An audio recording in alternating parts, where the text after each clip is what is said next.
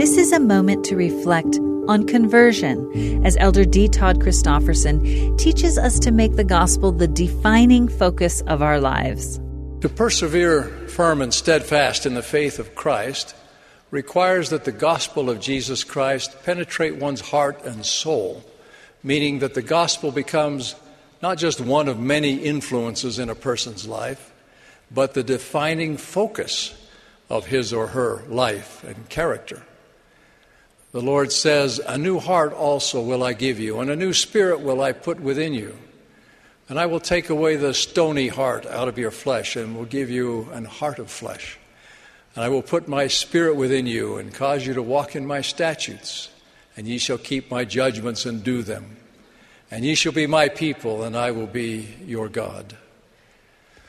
But some have not yet fully received the gospel of Jesus Christ into their lives. Although, as Paul says, they were buried with Christ by baptism, they're still missing the part that, like as Christ was raised up from the dead, even so we should walk in a newness of life. The gospel does not yet define them, they're not yet centered in Christ. They're selective about the doctrines and commandments they'll follow and where and when they'll serve in the church. By contrast, it is in keeping their covenants with exactness that those who are the elect according to the covenant avoid deception and remain firm in the faith of Christ.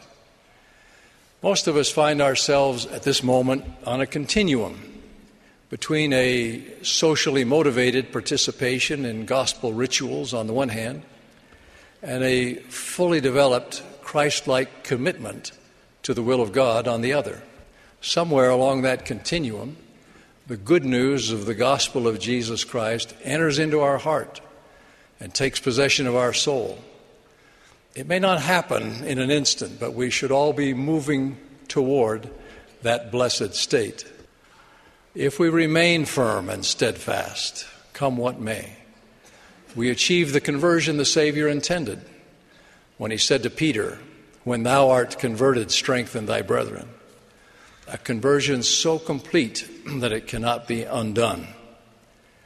The promised healing is the cleansing and sanctification of our sin wounded souls, making us holy.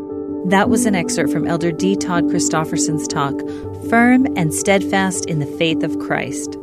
This is a moment to reflect.